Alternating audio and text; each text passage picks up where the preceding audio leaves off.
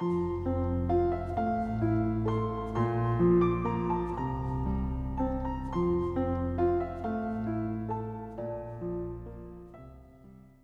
位听友，大家好，我是明哲。想要获取每日热点文字版和更多备考内容，请关注微信公众号“金牌公考”。今天的热点来自中青评论李思辉的文章：“区委书记微信办公何以成网红？”近日，区委书记牛永健受到关注，成为网红，背后的事迹并没有多么惊世骇俗。他不过是养成了在网上发现问题、解决问题的习惯而已。比如，在一次区内道路工程的现场调研中，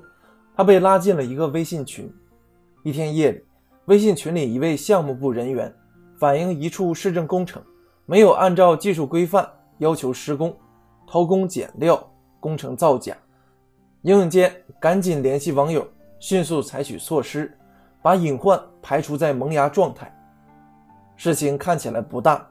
可如果不是微信群里反映的问题被及时捕捉和处理，豆腐渣工程也许就蒙混了过去，不知道还会捅出多大篓子。过去信息不畅，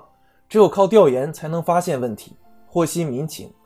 现在微信、微博、QQ 等网络社交软件普及了，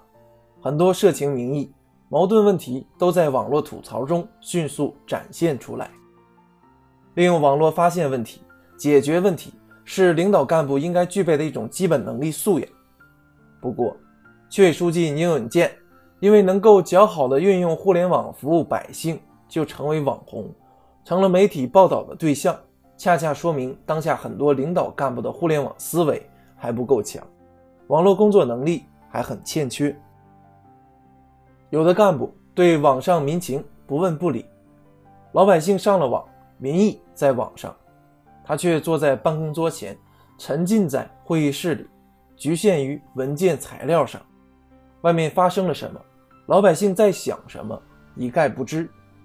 所以说的都是一些缺乏新意的老话，看起来正确的废话，以致形成了一种话语体系、思维方式、社会认知的割裂。有的干部。对网络民意舆情被动对待，上级要求了才去关注，被网络问政逼得无路可退了才去处理，缺乏主动性。从不问不理到问了才理，再到主动打理，实际上是领导干部互联网意识和运用能力的三种不同境界。从公开的报道来看，区委书记牛永健应该处于第三重境界。把搭理三十多个微信群当成了分内的工作，在网上直接与百姓打交道，确保自己的手机、微信等各种联系方式的畅通，方便群众直接反映问题，而且认真对待、积极解决这些问题。把微信玩得很转的区委书记受到热捧，本质上不是因为他对网络技术的娴熟掌握。而是源于那份对待百姓的真心、解决问题的诚意、敢于认事的担当。这样的精气神，不仅在网络办公中，在现实工作中也是必不可少的。从这个意义上说，网红书记、网红干部应该更多，应该成为一种理所当然的状态。